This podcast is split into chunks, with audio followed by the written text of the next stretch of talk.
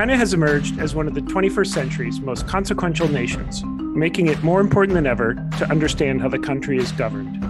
Welcome to Pekingology, the podcast that unpacks China's evolving political system. I'm Jude Blanchette, the Freeman Chair in China Studies at CSIS, and this week I'm joined by Ma Xiao, an assistant professor of political science at Peking University and a faculty associate at Peking University's Research Center for Contemporary China. Today, we'll be discussing his book, Localized Bargaining The Political Economy of China's High Speed Railway Program, which was recently published by Oxford University Press. Xiao, thanks for joining the podcast. Thanks, Jude. It's a great pleasure.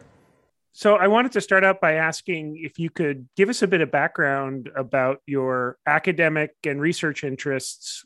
Uh, how did you get on the path of such mm-hmm. an intense interest in China's political and bureaucratic system? Sure, it's a long story. So I was a Japanese major back in college, but that interest started when I was in high school. So in early 2000, China and Japan had a very rocky relationship, and Japan made to the news headline in China a lot. Uh, I was a political junkie already at the time, so that made me to choose Japanese as college major. Uh, when I was in college, I get this chance to be an exchange student in Japan at Kyoto University.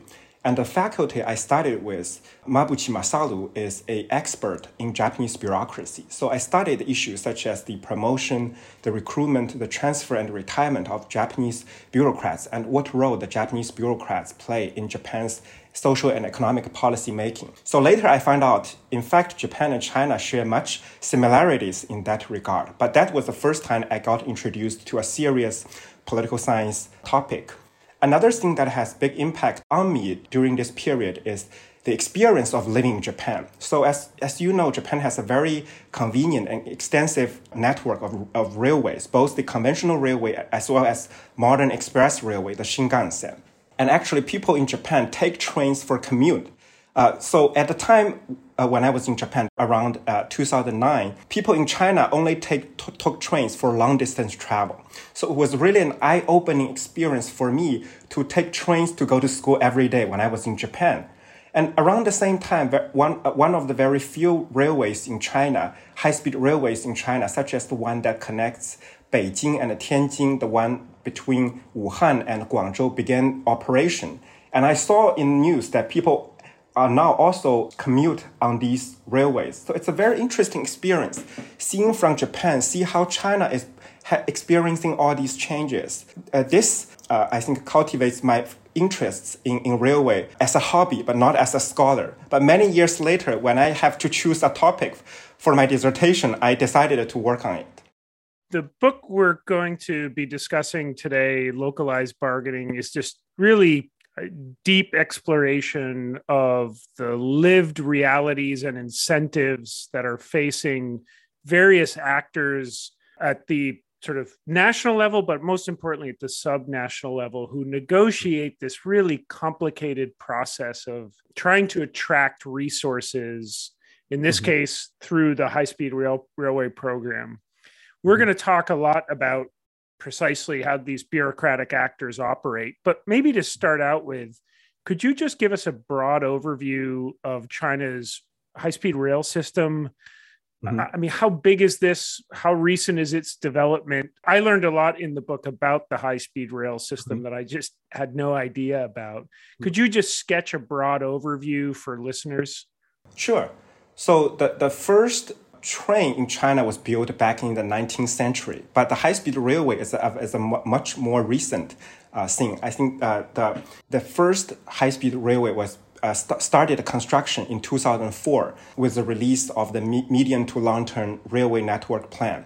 In, in that year, the per capita GDP of China was $1,500. According to a World Bank report, uh, China was the first country to build a high-speed railway below per capita income of $7,000 because high, high speed railway is a fairly pricey way of travel. So at the beginning, not many people think the network will succeed or expand very rapidly. But in the 18 years following the beginning of the construction, uh, the railway network expanded really quick. So by the end of last year, now the total length of the railway network has grown to 40,000 kilometers. That's more than twice the length of any other country's high speed railway combined. In terms of investment, based on my calculation from China Railway Yearbook, the total investment, the government investment in high speed railway has been uh, accumulatively now amounts to 10 trillion RMB or 1.5 trillion US dollars. To put that number in context, the interstate highway system, according to the Department of Transportation, cost in total about 260 billion US dollars across a span of 40 years. So either by the length of the network or by the amount of investment, this is really, I, I would say, one of the largest infrastructure program in modern human history.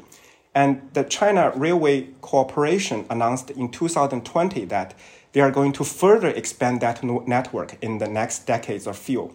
So by 2035, the network will reach 70,000 kilometers. So that will be an additional 30,000 kilometers being built in the next 15 years and network will cover every city with at least half million population. I understand half million may sound a lot, but in China, that's typically the size of a county.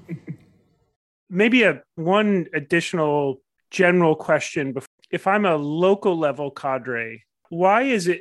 So you mentioned 1.5 trillion dollars has been spent on this over uh-huh. the course of the high speed rail. Why functionally is it important for me as a municipal cadre to try mm-hmm. to steer resources mm-hmm. that are being spent on this project to my mm-hmm. location? Is it just about career promotion? Mm-hmm. What's the full set of incentives that are working for local level mm-hmm. officials? Why do they work so hard to bring resources to their locality? That's a great question. So I, am sure you, you read some of my other colleagues, they publish papers on like local leaders, uh, municipal or provincial leaders. They have very short tenures. Like usually the tenure is from three to four years. So they are not going to reap the long-term benefit of railways, uh, such as the, the improved accessibilities or improvement in local business environment most of the benefit I think comes from the short-term investment in fixed asset, the, the infrastructure investment. This can boost local economic growth and in turn increase the, the promotion prospects. But I think there are some also some other important aspects. For example, when a railway project gets approved by the central government and begin construction, it became a, a headline news. It, it gives lo- locality and its leaders good publicities. And we know for politicians, any publicity is good publicity. I think uh, that's also the case for Chinese local officials. They get attention from their superiors uh, by having these projects bringing to uh, local jurisdictions. I think the project is also very popular among local elites, not just the top level local leaders when a project is commissioned, these local bureaucracies that are related to these projects, they have more jobs to do. They can have larger budget, they can hire more personnel, they can also have a bigger end of the year bonuses. And also these kind of infrastructure typically boosts land prices, particularly for the land that near, near the station. And we know that the revenue local government get from selling the land is now important sources of, of uh, uh, local uh, budget. So this is becomes very popular among ordinary bureaucrats, not just the top level leaders in local government. Even for regular citizens, except for a few whose land gets requisitioned and has to move because of the construction. Now, the travel through high speed railway become a very popular method among uh, ordinary Chinese. So there's also a significant amount, um, amount of popular demand among local citizens. They will voice their concerns online and offline uh, to push their leaders to get these projects. So it's a project with very rare congruences uh, in preferences among leaders, elites, and the masses for locality. And that's why I think explains the big incentives that are pushing these leaders to trying to get these projects. You had mentioned earlier the medium to long term railway network plan um, mm-hmm. in the mid 2000s, which ushered in this phase of high speed rail development. Can you talk a bit about the interplay between central level planning documents and local level incentives? Again, if I'm a I'm a local level official and I see Beijing put out this new this medium to long long term mm-hmm. railway network plan. What sort of incentives kick in when these plans come out? And, and what is the method by which the center is able to track implementation of these sort of long, medium to long term plans? So the, the, the first version of the medium to long term plans was released in 2004 by the State Council, the, Ch- the China's central government. Uh, it's not a super detailed plan on where the stations should be built or how much the investment is or how much land should be requisitioned. It's a, it's a rough plan on the priority of the constructions. Uh, they have a, a, a, general directions of railways and major cities on the railway, but not every stations. But the plan is important. A railway can only be built after its inclusion in the medium to long-term railway network plan. But the plan is also not rigid, binding documents. Uh, so you mentioned that the central government has to track the implementation. In fact, I would consider the document more as, uh, as a recognition of local developmental initiatives. So if local government propose a railway project, the first steps is to have this project being included in the medium to long-term railway network plans. To have that uh, proposal being included in the plan, uh, local government needs to have the consent of the Ministry of Railway, now the China Railway Corporation, the Ministry of Transport, and the National Development and Reform Commissions. So after being included in that plan, the locality can start the formal regulatory approval process in other ministries, such as the Ministry of Natural Resources and uh, Ministry of Ecology and Environment, etc. So I, I want to uh, uh, show one example that this is not a binding document, but instead it's an evolving document that constantly including local developmental initiatives. So if the initial plan that was released in 2004 was carried through, by 2020, China should have 12,000 kilometers of high-speed railway. That was the plan was initially set in 2004, but we ended up having 40,000 kilometers. So the additional 28,000 kilometers are all these inclusions put, uh, pushed by the local government and later recognized by the central government. So this shows, I think that the document per se, the, the way it involves shows how local government can change, actually change central policies. Let's now transition to the main argument of the book. And like all good book titles, the main argument is is right there in the title, localized bargaining. Can you lay out the the broad argument of the book with a focus on what is localized bargaining and what are the environmental realities which give rise to it in terms of the structure of China's political system and the gap between what the center wants and the number of bureaucratic actors who act as intermediaries?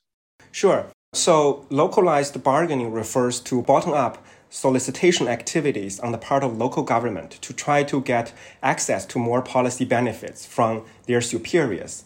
And in the case of high speed railways, these superiors refer to central government ministries, uh, such as Ministry of Railways, uh, Ministry of Transport, National Development and Reform Commissions, Ministry of Natural Resources, Ministry of Ecology and Environment. Uh, so a locality has to bring on board all these ministries before they can start our constructions. So unlike many other projects, such as smaller roads or smaller dams, which local government they can authorize themselves, for railways, the local government must receive approval from the central government before they can start with the construction. So what I'm arguing in the book is that the allocation of these projects uh, instead of a top-down design by the central government or central leaders for whatever purposes, either to benefit their cons- core constituents or to prioritize certain developmental initiatives. In, in this regard, the recipient of the policy benefit which is local government in China, played a very important role in shaping where the investment will go. So the reason I use localized in the title is there are two reasons for that. So first, the subject of, of the bargaining are these projects. The localities are trying to bring these policy benefits into their jurisdictions. They are not seeking to rewrite relationship, the central local relationship, or some more broader institutional arrangement in China. They're only seeking very specialized, localized interests. The other thing is that the, the term localized bargaining is a play on collective bargaining, on the words collective bargaining. So in collective bargaining, employees often they form a groups and they, they came up with a strategy against their employers. But in localized bargainings, localities, even nearby localities, they adopt very different strategies. In fact, uh, close by, uh, nearby locality can be fierce competitors in, in, in these kind of bargainings. So I think the turn is built on the concept of fragmented authoritarianism, which is a very popular concept in Chinese politics. We see the, the, there are numerous central bureaucracies responsible for the railway project and localities has to seek approval from these ministries with very diverse and sometimes even conflicting agendas and interests. So this necessitates bottom-up lobbying on the part of localities on page 69 of the book, you have a, mm-hmm. a really interesting 17 mm-hmm. point list, which you mm-hmm. were able to put together after conversations uh-huh. with a senior staff member at a governor's office. And this gives a good visual representation of the number of, of actors and mm-hmm. steps that, that have to occur in order for a, a province to get permission to construct mm-hmm. high speed rail. I'm not going to read all of these, but mm-hmm. just to read a few to give the listener an indication. So, local government drafts a report requesting the construction of a new railway, delivers this to the China Railway Corporation. China Railway Corporation sends the report to a subsidiary planning institute. The National Development and Reform Commission, the Ministry of Transport, and China Railway Corporation agree in principle on the proposal they include the route in the medium and long term railway network plan. Next, a, designing agency chosen through the bidding process initiated by the China Railway Corporation drafts a pre feasibility report. Then, the China Railway Economic and Planning Research Institute of the China Railway Co- Corporation conducts internal review of, of the pre feasibility report. Mm-hmm. Third party engineering con- uh, consulting firm conducts an external review of the pre feasibility report and on and on and on. So already just, you know, we're only a few steps in and we've mm-hmm. already got five, six, seven actors who have a veto or who can right. uh, say fly in the ointment, as we say, um, right. who can who can uh, make this process more difficult. So mm-hmm. can you kind of walk us through what this collective bargaining might look like in in practice? How are local level officials Mm-hmm. navigating mm-hmm. all these interests and and what can they offer to incentivize a yes from all of these various ministries rather than mm-hmm. a than a no and mm-hmm. sorry long question mm-hmm. final part of it how mm-hmm. do i make sure that money that jude blanchette city is able to build a railway at rather than the xiao you know uh-huh. uh, city getting it how, how, am i able in my locality to ensure that resources are coming uh-huh. my way Thanks for the question. I think that's the majority of my book is about. I think uh, for localities, the most common thing they do is to send staff members to these ministries to, to do informational lobbying, telling the bureaucrats in the ministry that our locality needs railway stations. And these informational lobbying are not easy tasks.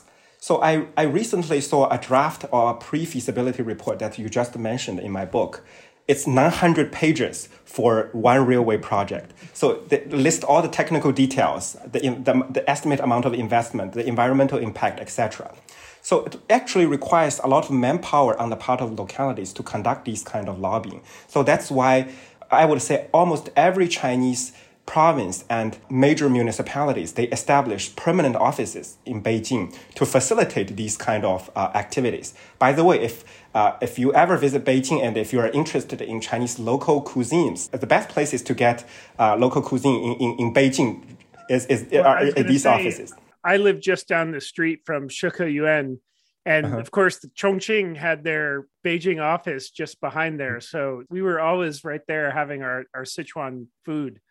Right. They have the most genuine local food uh, in there because they serve their own leaders. So they have to make the food right. But since every Chinese places are doing this, and you know China have like 330 cities, 2,800 counties, and the central ministry, they're getting literally a gigantic amount of information every day. So which one they, they, they have to prioritize as, as different issues.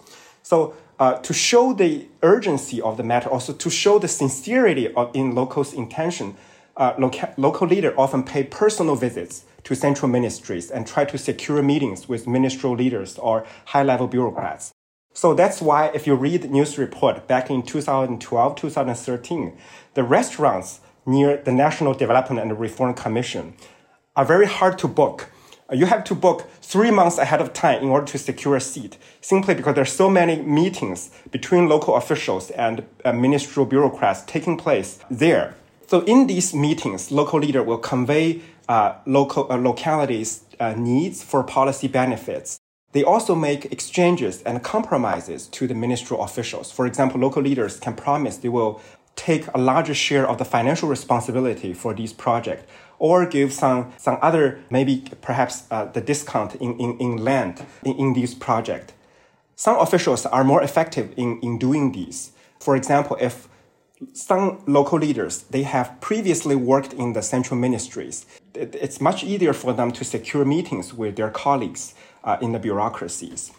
And also, leaders, local leaders in China, they do not share the same rank. So you mentioned the, the uh, Jude Blanchette city and Ma Xiao city. But when we look at Chinese cities, they differ so much in their political rank and powers. For example, uh, Shanghai is a centrally administered city, and its party secretary is a Politburo member, right? So, so the party secretary have the same rank as the vice president of China, whereas a regular city like Dongguan or like uh, Jiaxing, these cities, the party secretary of these cities only have the same rank as a regular bureaus inside the ministries.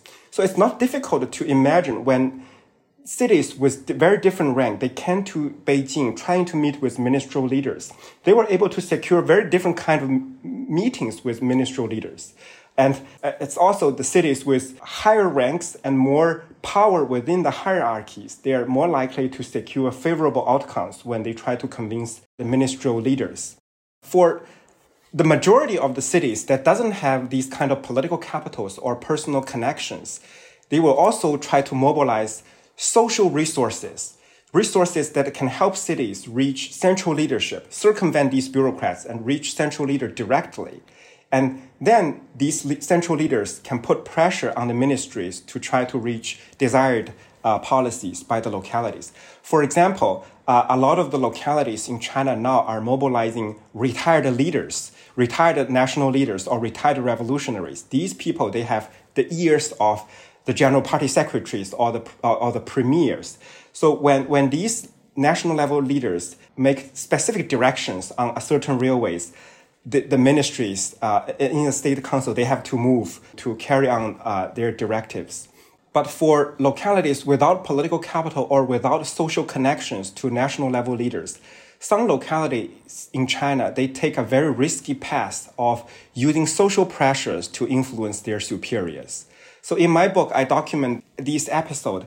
whereas in, in a lot of places in China in the past decades, we see mass mobilizations demanding railway stations. It's a very interesting type of mass mobilizations. We all know not in my backyard, like uh, NIMBY, right? But these kind of mobilization, I call them reverse NIMBY. Please be in my backyard. Localities are demanding uh, central government to build facilities in their jurisdictions. And uh, in these events, we see uh, participants, they're gathering signatures, demanding railways. We also see gatherings, mostly peaceful, in front of local government buildings. But of course, some of them later turn into violence and gets investigated by higher level authorities. It is a risky path because once local government officials' involvement was clear, they can get punished. But this strategy can sometimes also be uh, rewarding because it puts a significant amount of pressure on these superiors.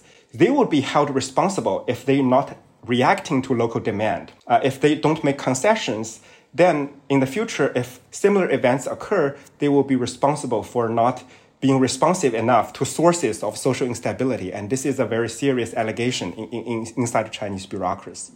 So I think these are, are some of the strategies local government use in, in trying to navigate the system. So I have a follow up question, which is mm-hmm. I'm sure, technically speaking, Beijing f- would frown upon this localized bargaining process because it would violate all the norms of Leninist discipline and hierarchy.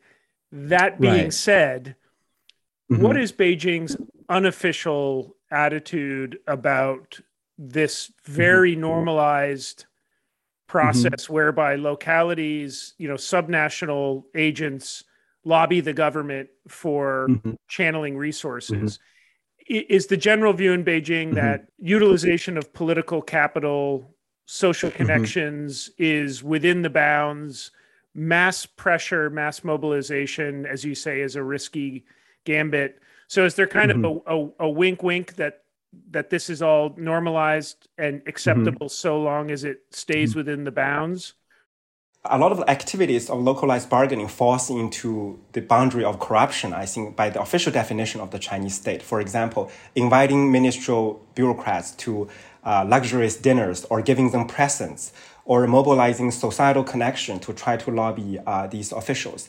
But I think the central government has a fairly amount of uh, tolerance for these kind of behavior, even though this kind of behavior has been there for decades. But the Beijing offices are still there um, for most of the cities and provinces.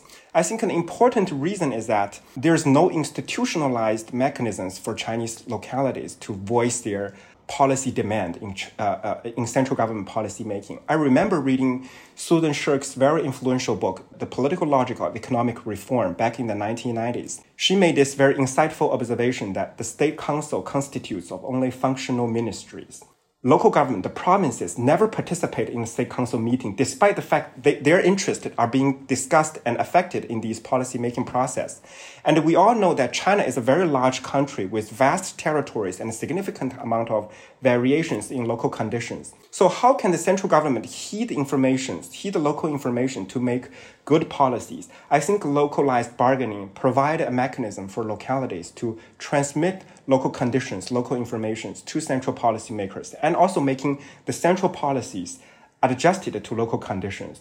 Uh, so I think this is the reason why the central government has been tolerating this kind of uh, phenomenon for decades. If I can quote from the end of your book, uh, in the final pages, you make a really interesting argument about how this mm-hmm. bottom up policy bargains might strengthen the regime. You say the bottom up mm-hmm. policy bargains documented in this book provide a regularized, controllable mechanism for a mm-hmm. much broader group of elites and organized mm-hmm. interests within the regime to articulate their demands.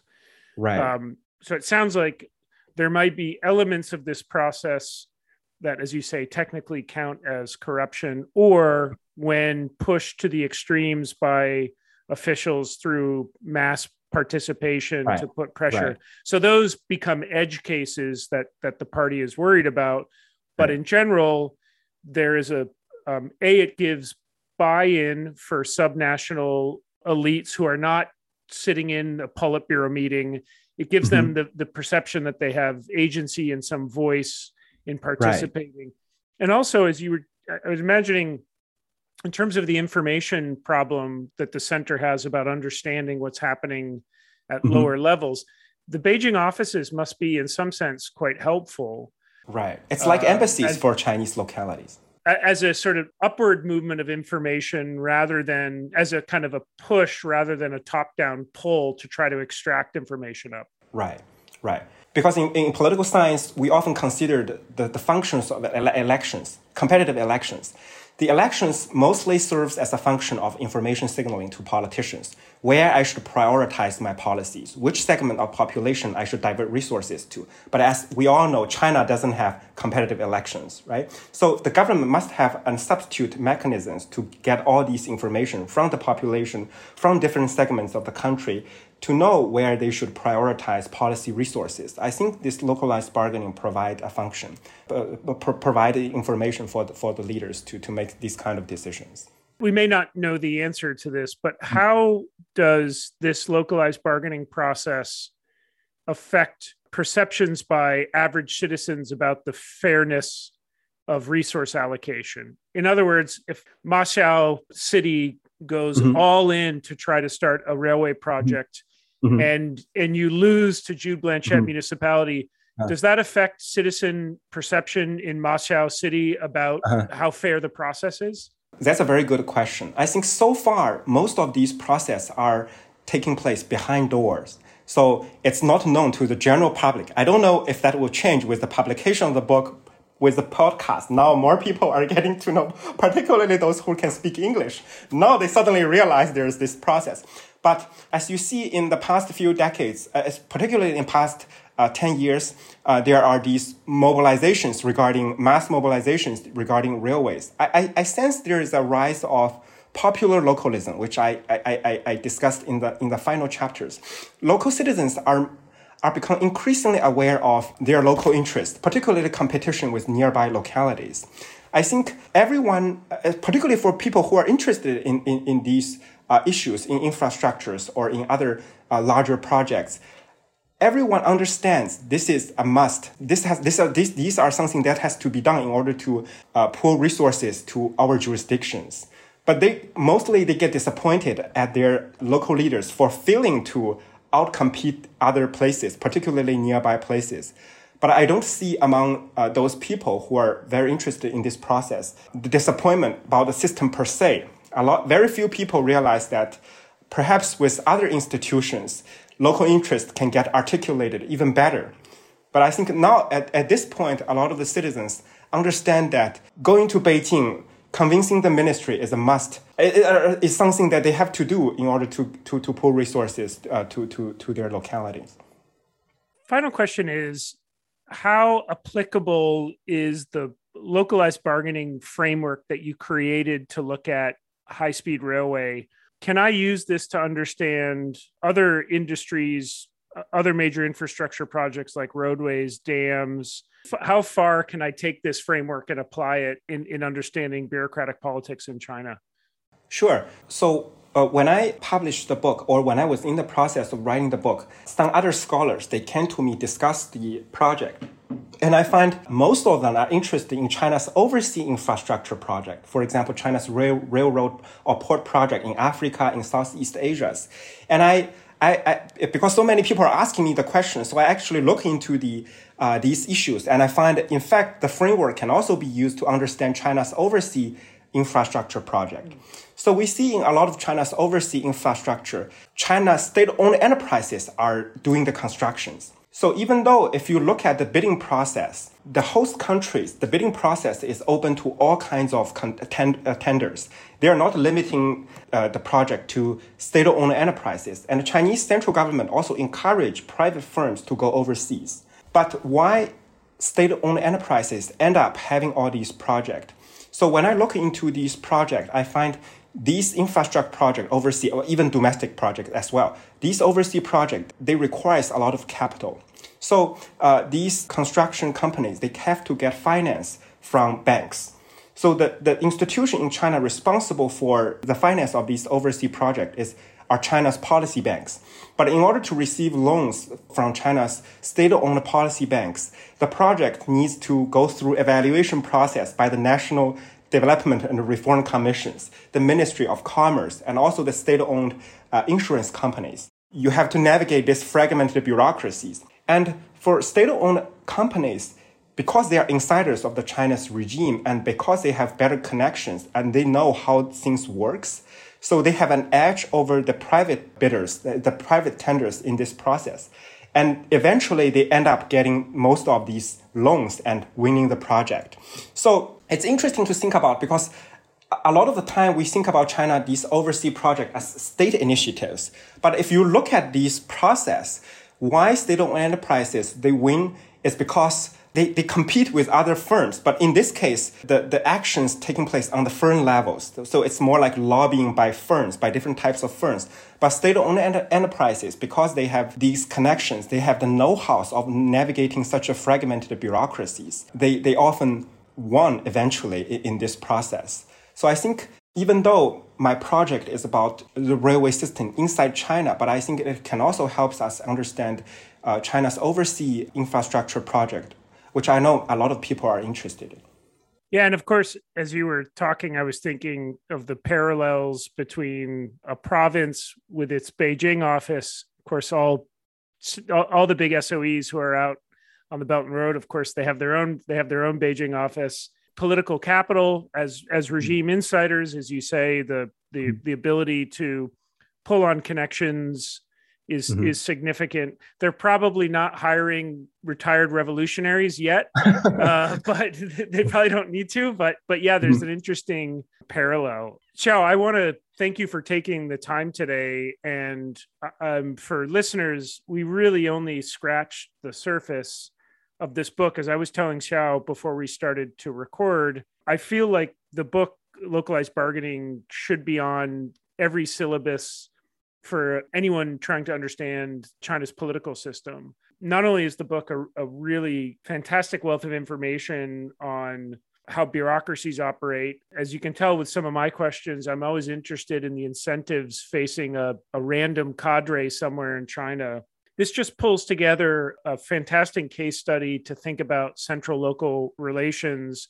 And as you just heard from Xiao's final answer, the book also provides a framework that we can look to apply to other aspects of uh, China's development and investment. So there's just lots of really good reasons why I think this book should be of interest to anyone, even if you're not interested in railway projects i assure you the the value extends far beyond that. So xiao really appreciate your time. I really appreciate your research and i'm looking forward to your next book your next papers. We're really fortunate to have you um, have you working on these really hard issues. So thank you.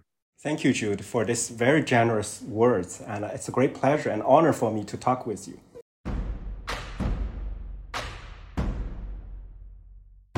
If you enjoyed this podcast, check out our larger suite of CSIS podcasts from Into Africa, The Asia Chessboard, China Power, The Trade Guys, Smart Women, Smart Power, and more. You can listen to them all on major streaming platforms like iTunes and Spotify. Visit csis.org slash podcasts to see our full catalog